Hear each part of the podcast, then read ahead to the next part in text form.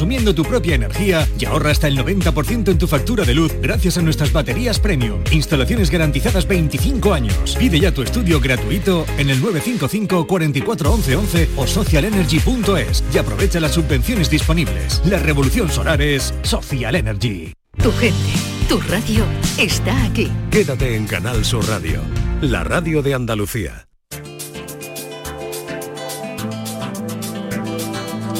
En Canal Sur Radio, Destino Andalucía, con Eduardo Ramos. ¿Qué tal? Muy buenas. Esta semana en Destino Andalucía estaremos en la localidad sevillana de Cazalla de la Sierra, donde acaba de celebrarse la octava edición del Concurso Europeo de Turismo Rural. Una cita fundamental para profesionales del sector de este turismo. Hablaremos con sus organizadores y también contaremos algunas de las experiencias que allí se han dado a conocer, como Rural Chopper, que se encargan de atender el pedido que nosotros hacemos para que cuando lleguemos a nuestras casas rurales estén todas las compras hechas y la nevera llena. Además, vamos a comenzar esta semana yéndonos al aeropuerto de Málaga para conocer cómo encara la temporada de otoño e invierno que ahora comienza.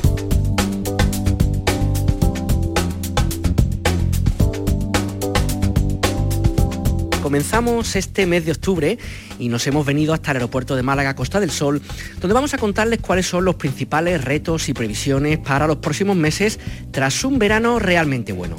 Como recordarán, el mes de agosto se cerró con unas cifras espectaculares, con más del 90% de los eh, viajeros que hubo en el año 2019 justo antes de la pandemia, por lo que podríamos decir que estamos casi igual que antes del COVID, con lo que esto supuso para la movilidad aérea en todo el mundo.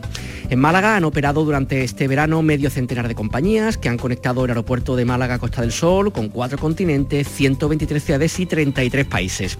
Realmente pues un notable comportamiento tanto del mercado nacional como internacional en este aeródromo margueño.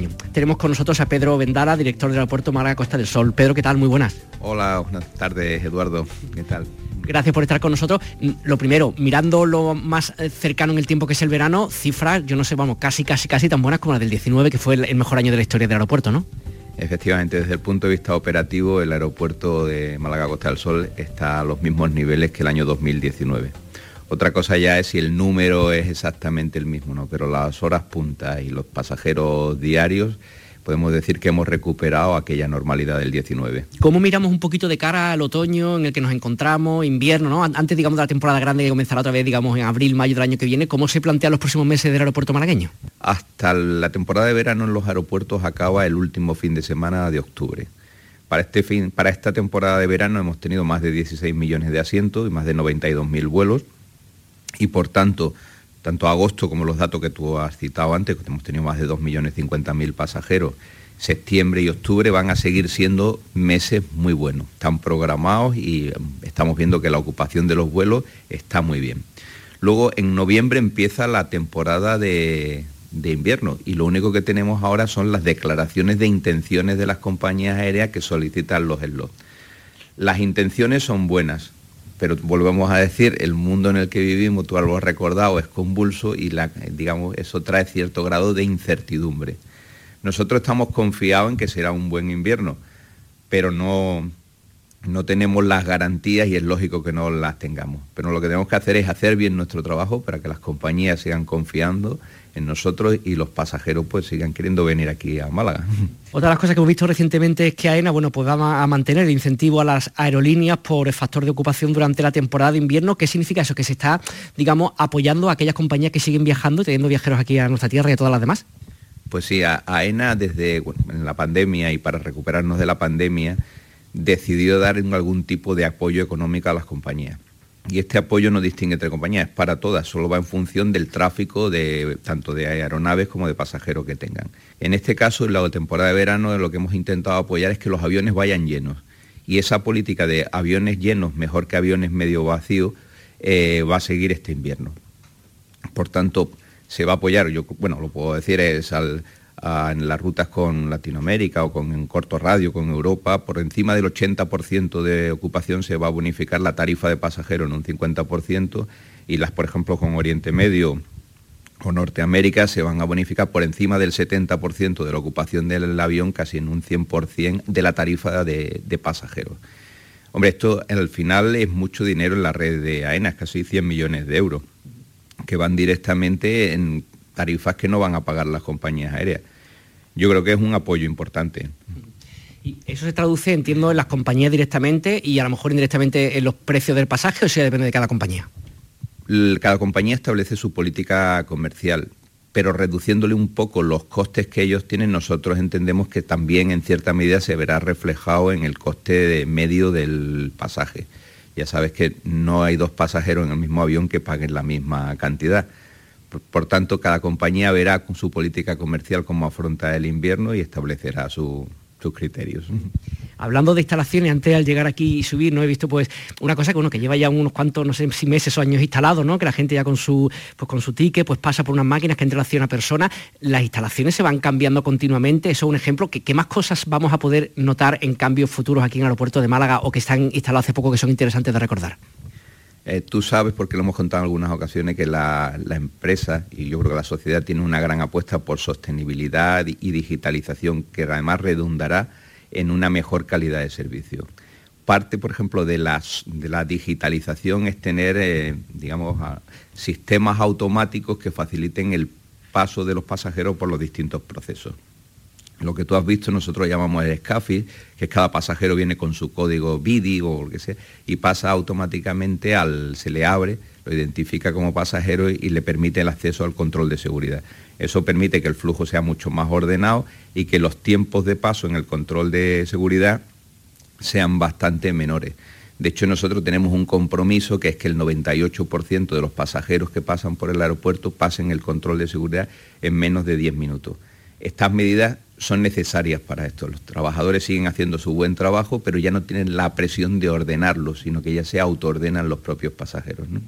Y otra cosa que se ha hablado, no sé si para este aeropuerto, para otros de AENA o del mundo, el tema del reconocimiento facial, ¿no? También para, imagino, que mm, agilizar todo este trámite, ¿es una cosa que también está encima de la mesa o es todavía un proyecto? Sí, está encima de la mesa. Lo que pasa es que su implantación no es tan sencilla e inmediata. La biometría llegará a los aeropuertos y llegará a este aeropuerto y será un proceso además que agradecerá mucho los pasajeros, porque tú una vez que te registras como pasajero, las puertas se te irán abriendo conforme te reconozcan. Por ejemplo, este proceso de, de SCAFI que hemos citado para cruzar el control de seguridad, habrá una cámara que te reconozca a ti, Eduardo, porque tú antes has dicho, yo voy a viajar este día a Málaga y durante los próximos años, cada vez que tú aparezcas allí, sabremos que tienes un billete y que quieres volar. Se te abrirá la puerta, cruzarás el control de seguridad, podrás ir a la puerta de embarque y ahora te, piden tu identidad, tu tarjeta DNI o pasaporte, tu tarjeta de embarque. Bueno, será automático, te reconocerá la imagen y podrás embarcar en avión. Incluso en los procesos de pasaporte también vamos a instalar sistemas entry system, como las puertas ABC ahora, donde se te reconocerá tu identidad, tú podrás poner tu DNI o tu pasaporte, sabrán quién eres tú. Y además tú dices, pero esto parece como si fuera gran hermano cuando estoy en el aeropuerto. No, porque esto tiene unos protocolos de seguridad donde tú estás anonimizado. ¿Eso qué significa? Que tú no serás Eduardo, tú serás un número y nadie sabrá quién eres tú. Y cada cierto tiempo ese número se borra y desaparece. Y esa información no es accesible para nadie ni con ningún tipo de fin que no sea estrictamente el del el servicio que se está prestando para que tu paso por el aeropuerto sea más sencillo. No estamos muy lejos de ver eso y yo creo que nos alegraremos todos. Más cambios que podamos notar tanto en este aeropuerto como en otros de la red de AENA en, nuestro país en los próximos en los próximos meses, los próximos años, ¿por dónde va a cambiar si es que va a cambiar algo de alguna forma el aeropuerto de Málaga y los demás? Bueno, el aeropuerto de Málaga lo que tiene es un reto continuo, como te he dicho al principio, es en ser más sostenible. Cada vez veremos más vehículos eléctricos en los aeropuertos, no solo de AENA, sino de los agentes handling, y conforme vayan la tecnología permitiéndolo, serán introduciendo estas tecnologías incluso en el propio mundo de la aviación. También veremos algún día muchos paneles solares en el aeropuerto para que todo el consumo eléctrico que sea necesario en este aeropuerto se genere en el propio aeropuerto todas estas líneas de sostenibilidad no solo van en esta línea de, digamos, del uso de la energía, sino también va en el uso de los productos y en el reciclaje y en la gestión de los residuos y en la gestión del agua. También la digitalización, como ya has dicho, los aeropuertos cada vez serán más digitales. Todas estas colas que ahora vemos en los aeropuertos y hemos visto en todos los aeropuertos de Europa, quizá un poco menos en España porque nuestra coyuntura ha hecho que hayamos tenido una mejor gestión, sobre todo por la gestión de las personas, que, aquí nunca han dejado de trabajar en los aeropuertos españoles y, todos los trabajadores han estado en ERTE, lo cual ha permitido que no se nos vayan a otros sectores y, sobre todo que no pierdan sus habilidades y sus certificaciones, que es muy importante mantenerlas. Por eso cuando tú decías, eh, ¿este ha ido muy bien el verano? Sí, ha ido muy bien. La normalidad para nosotros ha sido un éxito este año. De, hecho, era muy difícil tener esa normalidad, como tú dices, en tan poco tiempo, pero se ha conseguido. Bueno, pues todo esto de la digitalización nos ayudará a que todos estos mecanismos nos impacten mucho menos, pase lo que pase. Los pasajeros también tendremos que cambiar o modificar, no sé, nuestra actitud, nuestra forma de acercarnos al aeropuerto cuando viajemos, o más o menos seguirá siendo como hasta ahora. Pues mira, los pasajeros, nosotros siempre le pedimos paciencia, porque el cruzar un aeropuerto no es un proceso sencillo, porque aquí los niveles de seguridad son muy altos pero el pasajero ya ha entendido que no, es, no nos gusta la seguridad por sentirnos nosotros los que gestionamos los aeropuertos seguros, sino para que los propios pasajeros se sientan seguros. Una vez entendido esto, los pasajeros exigen esa seguridad. Entonces ya la paciencia, digamos, cada uno la trae de casa. Entonces ahora lo que tenemos que decirles es que vengan al aeropuerto a disfrutar, porque en el aeropuerto se puede disfrutar de zonas comerciales, de compras, tenemos salas VIP, tenemos estancias. A nosotros, por ejemplo, a mí me encanta ver aviones. Hay gente que comparte esto. Tenemos una jornada aquí de spotter para hacer fotos de aviones. Pues que el aeropuerto no lo vean como un lugar tortuoso, sino que empiecen a verlo como un lugar donde se puede pasar un buen rato. Incluso te puedes encontrar con gente diversa, con amigos, que puede ser una aventura interesante, que tu viaje, tu experiencia, tu emoción empieza ya en el propio aeropuerto. Pues Pedro Vendala, director del aeropuerto Málaga Costa del Sol, muchísimas gracias por atender el micrófono de Canal Sur Radio. A vosotros, Eduardo.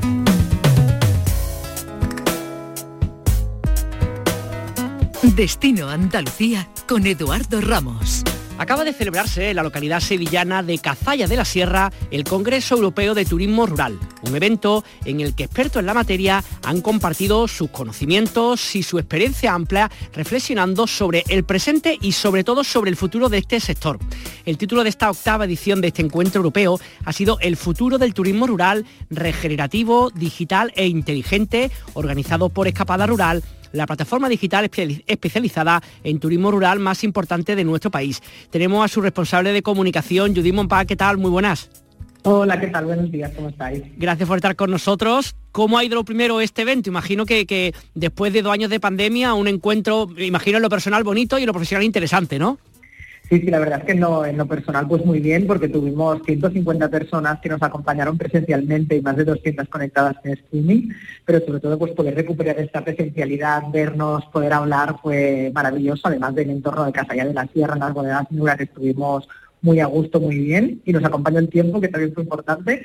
Y bueno, a nivel profesional fueron dos días súper interesantes de, bueno, ponencias, mesas redondas, conocer casos prácticos, y también tuvimos pues tiempo para, para hablar pues con propietarios, con las instituciones que vinieron, que siempre es muy enriquecedor.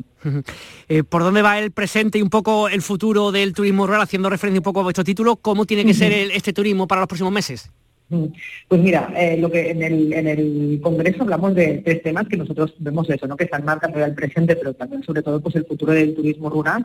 Por una parte todo lo que hace referencia a la sostenibilidad y al turismo rural regenerativo, no pues eh, no solo trabajar la sostenibilidad, sino ir un paso más allá y que ya no sea no alterar el entorno, sino dejar lo mejor de lo que lo hemos encontrado. Entonces, bueno, pues tuvimos una mesa redonda hablando de, ese tema, luego también conocimos, eh, tuvimos microponencias pues del caso de la Noria o del Plan de Mallorca, ¿no? que nos que nos explicaron eh, pues lo que hacen, las iniciativas que, tienen y y bueno, luego también tuvimos, pues eh, vino una persona de, de agriturismo.it, que es una plataforma de Italia, que también nos explicaron cómo funciona en Italia. Entonces, bueno, pues para tener una perspectiva general de, cosas que se están haciendo y que se pueden hacer. Luego, pues entramos en la parte de la digitalización. Eh, bueno, pues los hábitos de consumo son 100% digitales. En el caso del viajero rural también es así. Entonces, lo enfocamos desde dos perspectivas, ¿no? Un poco eh, cómo gestionar los alojamientos, pues toda la parte suya digital de pues las reservas, los calendarios, etcétera, y también eh, desde el punto de vista de las redes sociales, ¿no? Cómo tener visibilidad en las redes sociales, cómo busca información el viajero antes de ir al, destino, eh, no solo de dónde se va a alojar, sino de actividades, de lo que puede hacer, todo, toda esta parte. Y luego, por último, pues eh, las tecnologías inteligentes. Eh, que esto bueno suena un poco eh, igual más, más, lejano, ¿no? Pero también esta era, la parte como más inspiracional de, bueno, estuvimos hablando de metaverso, conocimos también casos de, emprendedoras rurales, de, bueno, un poco también pues para conocer otras cosas que se hacen y bueno, que, te pueden inspirar en un futuro. Eh, después, digamos, de este, de este encuentro donde habéis contado pues, pues, un montón de, personas de expertos en el tema, la sensación que tenéis de escapada rural tras la pandemia, tras un poco la recuperación de la pandemia, es que el sector está fuerte, tiene todavía algunas debilidades. ¿Cómo es un poco tu, perspectiva, Judy? A ver, nuestra, nuestra visión a nivel de, lo que es ocupación es que en lo que vamos, en lo que llevamos de 2020 hemos eh, superado todos los meses los datos de ocupación del 2019 y esto es lo que, lo que nos muestra es que por parte de los viajeros eh, pues hay un interés en practicar turismo rural. Sí que durante la pandemia subieron muchísimo las cifras porque bueno era prácticamente la, única opción vacacional que, tenía, pero esta, este gusto por la práctica del turismo rural pues se ha, mantenido, ¿no? Con lo cual es una, es una buena noticia. Para nosotros sí creemos que está en un momento bueno y, bueno pues seguir dándolo a conocer y que más gente pues se apunte a practicarlo. Y un poco, déjame que te pregunte también por nuestra tierra, por Andalucía, hiciste este congreso en, en esta localidad sevillana, en Cazalla de la Sierra, ¿cómo un poquito el sector en este 2022 que nos queda y un poco para el año que viene? Pues mira, eh, sí, sí, como tú dices, lo hicimos en Cazalla de la Sierra, que decía que fue un entorno maravilloso, le gustó muchísimo a todo a todo el mundo, ¿no? Tanto Cazalla como hicimos un, pequeño recorrido antes por la Sierra Morena y, nos encantó. Y a nivel de, ocupación, Andalucía eh, este año la verdad es que todos los meses ha estado en el top 5 de las comunidades con, mayor ocupación. Sabemos que es un sitio que, llama mucho la atención para practicar turismo rural, tanto de interior como de zonas más costeras, sobre todo en los meses de de, verano, pero bueno, por lo que estamos viendo hasta ahora, eh, pues eso siempre está en las primeras posiciones y, viendo las preferencias de los usuarios, pues veremos que, así será en adelante también. Que me imagino que es un sector que, bueno, que uno de los objetivos, como tanto otro en el mundo del turismo, un poco reducir el tema de la estacionalidad, ¿no? Evitar que solamente se viaje en momentos específicos del año, sino que sea pues una forma de viajar a, nuestra interior de, la, de las provincias durante los 12 meses del año, ¿no? Sí, exactamente. Cuando hablábamos del, turismo rural regenerativo, este, este, es uno de los puntos del turismo rural regenerativo, ¿no? La desestacionalización eh, y, que la, y que el turista rural no viaje solo pues en, vacaciones de verano o en fines de semana y puentes concretos, sino que esto se alargue. De hecho, también uno de los casos que, ¿no? una de las ponencias que tuvimos, que fue el caso de, Italia, lo que contaban es que allí como eh, el turismo rural va muy vinculado a la experiencia que vives cuando estás eh, luego pues practicando el turismo, ¿no? Pero claro, como cada año tiene sus propias actividades, eso hace pues que tengan todo el año mayor ocupación. Luego también el tema del teletrabajo, ¿no? Pues un poco impulsar todas estas personas que pueden hacer teletrabajo, que también pues lo realicen desde casas rurales. Entonces realmente este, este es un reto tanto a nivel de, época del año como eh, ir, a, ir a territorios menos conocidos, ¿no? tenemos un montón de sitios bonitos en España y, algunos son menos conocidos, entonces también en Capada Rural siempre intentamos pues, dar visibilidad a estos, a estos sitios. Muy bien, oye, pues encantado de charlar de nuevo contigo, Judy Monpara, responsable del Departamento de Comunicación de Escapada Rural. Gracias por estar en el micrófono de Canal Sur. Un saludo. Gracias a vosotros, un abrazo.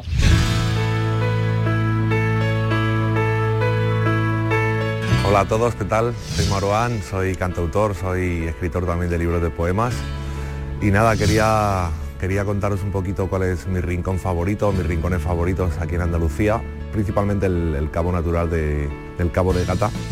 Eh, iba mucho de pequeño con mis padres ahí, a la playa de los genoveses. Eh, de hecho ahí es donde empecé a hacer buceo, que es una de mis grandes pasiones y nada, me encanta toda la zona, me encanta la variedad de, playas donde están llenas de gente, también otras calitas de, piedra o rinconcitos chiquititos que no visita prácticamente nadie. Y son zonas eh, preciosas, son zonas donde he disfrutado mucho, donde, donde paso mi infancia, creo que es el lugar donde más veces he viajado junto con mis padres.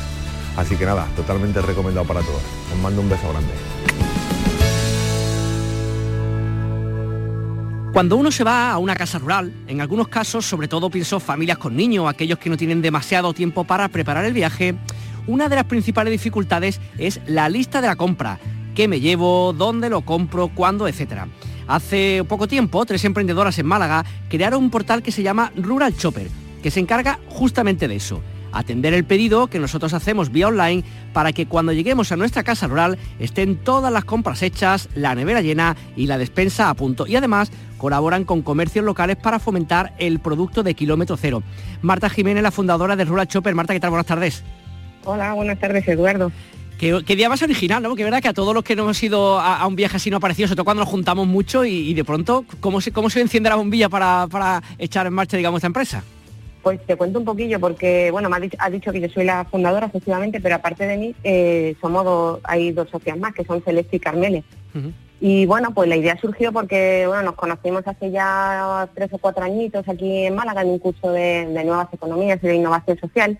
Y bueno, pues enseguida saltaron las afinidades y charlando, a las tres nos gustaba mucho viajar.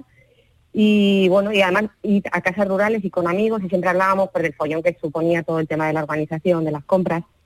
Y dio la casualidad que un fin de semana, justo antes de, un día que quedamos para tomar un café, se había ido Celeste, una de las socias, con 30 amigos, habían ido a una casa rural. Entonces imagínate todo el follón que les había supuesto organizar. Y luego aparte que también como estábamos un poco eh, sensibilizadas con el tema de la sostenibilidad y pues eh, se dio cuenta de que habían dejado un montón de, de, bolsas de basura, claro, eran 30 personas durante un fin de semana, entonces se vino un poco con la sensación de que lo único que habían dejado ahí en el entorno rural había sido la basura, porque la compra la llevaban ya ellos hecha desde casa. Y entonces ahí, hablando un poquito entre la necesidad de lo genial que sería que alguien hiciera la compra por ti y que además eh, fueran productos de la zona para intentar que el dinero se quedara en la zona y conocer incluso los productos que, que ofrece la zona que visitas, pues fue encajando todo y, surgió de ahí un poco la idea, más que nada, sobre todo por eso, de, una necesidad nuestra propia. Oye, ¿y cuándo, empezáis y cómo son los principios? ¿Cómo, cómo son las primeras, no sé, el primer pedido que recibís? Bueno, lo que pasa es que empezamos a darle forma a la idea y nos pidió todo el confinamiento. Claro. Entonces, lo que sí que nos dio tiempo durante, durante ese primer año fue a, darle muchas vueltas a todo, a ver cómo lo queríamos hacer. Y realmente los primeros pedidos que llegaron fueron el verano del año pasado, de 2021 y bien, o sea, porque claro, además cuando ya llevas un año pensando en dando vueltas a la idea, pero bueno, cuando empiezan a llegar ya los pedidos y ya te lo crees, eh, como que te hace ilusión, ¿no? especial, claro, exacto, ya ponerte en marcha, ¿no? poner en marcha toda la maquinaria y, ver que funciona bien y sobre todo cuando empiezas a conocer los alojamientos rurales, es una maravilla, porque hay unas casas preciosas aquí en Málaga Luego cuando hablas con los proveedores y te cuentan y bueno, pues las cosillas de los pueblos, que al final es lo que a nosotros nos da vida y es lo que nos gusta.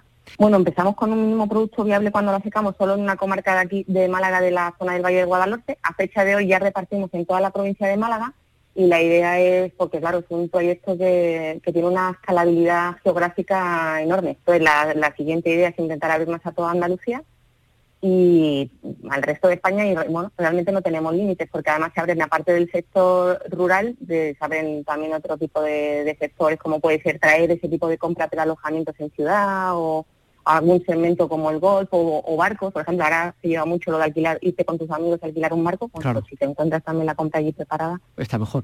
Bueno, ¿y entonces cómo funciona? Vamos, por ejemplo, un grupo de amigos, como te decía, una familia se va por el fin de semana que viene, por ejemplo, se va para, para algún tipo de casa rural en Málaga, donde estáis vosotros operando.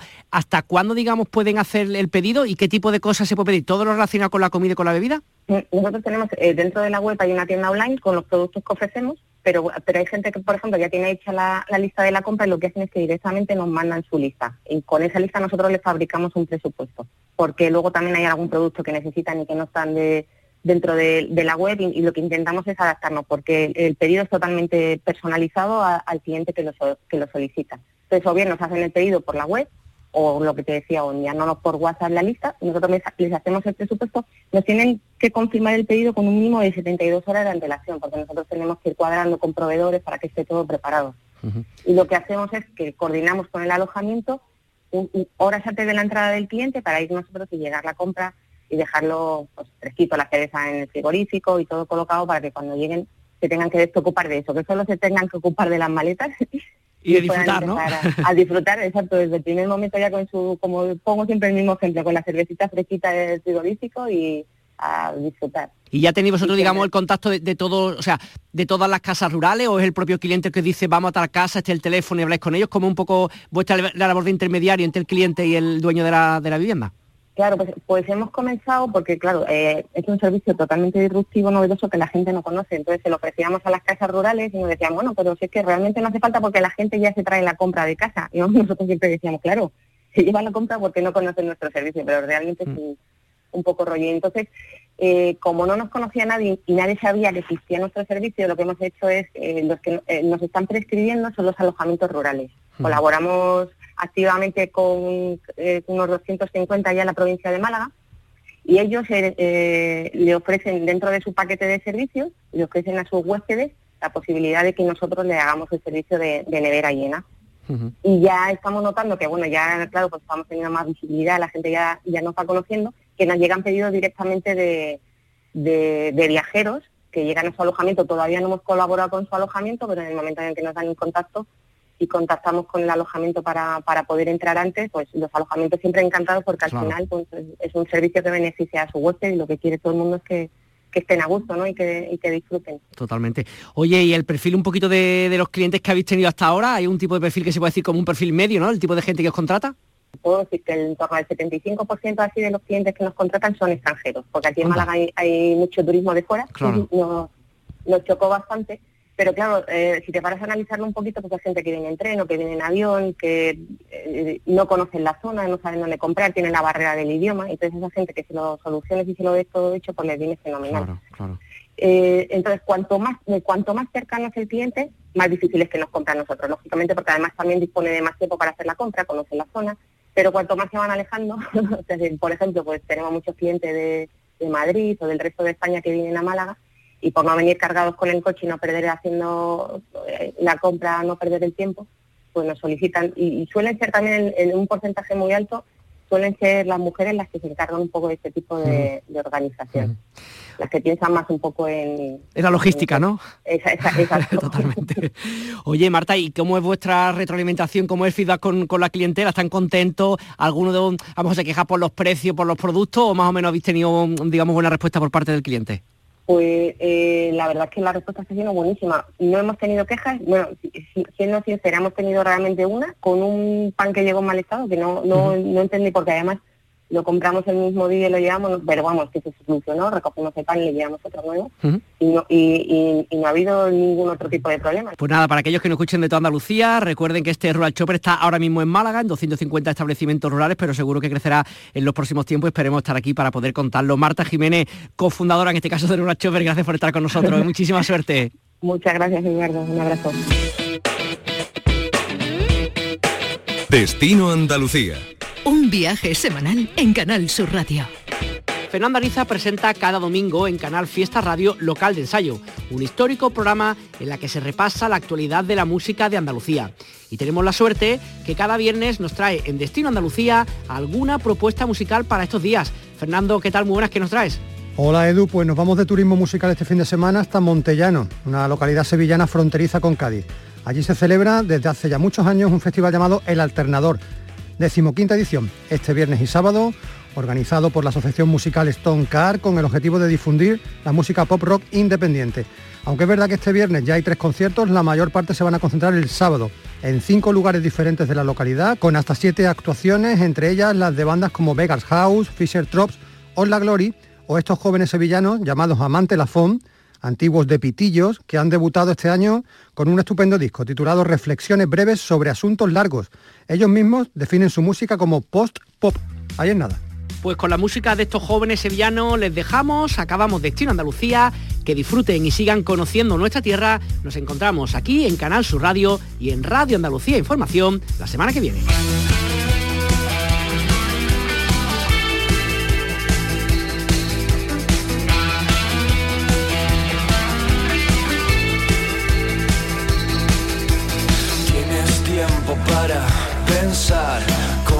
Cuándo quieres llegar.